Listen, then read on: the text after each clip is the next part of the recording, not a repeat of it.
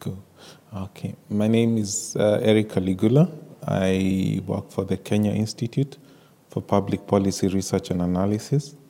Um, we are a public policy think tank in Kenya uh, with the mandate of providing the government of Kenya with uh, objective public policy advice uh, on various issues. Um, I was making a presentation uh, on uh, uh, the provision of housing in Kenya and the challenges we are facing as a country, and uh, discussing basically the broad policy options that uh, we think are available to us. Uh, my presentation was essentially a thought piece uh, to help um, uh, ground uh, a research agenda we are developing around housing.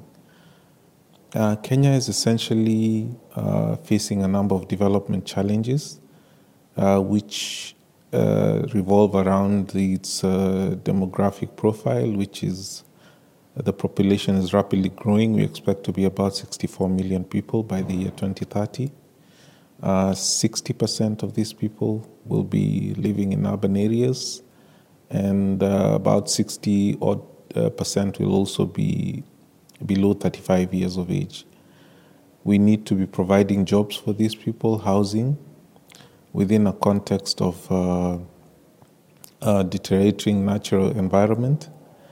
And therefore, the housing challenge is going to be significant in the sense that we have to do to scale up our housing development efforts.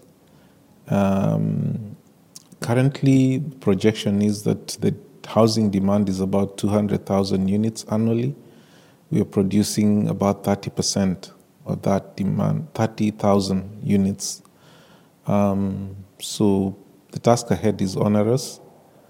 Um, our past experience, uh, both from the public and private sector, uh, basically shows that we have some work to do.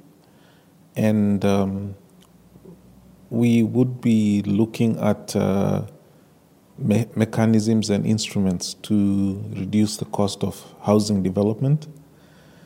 We would like also to look at um, um, means through which we can provide adequate housing to the citizens of the Republic of Kenya based on the constitutional mandates to provide adequate housing um, for the people of Kenya. So the question for us would be exactly what does adequate housing mean for the people of Kenya? The issue of servicing uh, these units becomes also important. Provision of water, electricity, transportation, and other amenities such as schools is going to be an important concern. The cost, the unit costs for development, the materials, uh, and therefore the technology for development of housing is something that we would be looking to address. Um, we would also be looking at uh, how housing and urbanization will work together because uh, uh, the urban form is going to be a critical uh, component of uh, reducing the cost of doing business in Kenya and also a source of creating jobs for the youthful population. So we look forward to learn from the experiences of other jurisdictions, North America, Europe, Asia, Latin America, and to draw lessons and chart our own way forward based on the lessons that we learn uh, from our own experience and from the experiences of others. Thank you very much.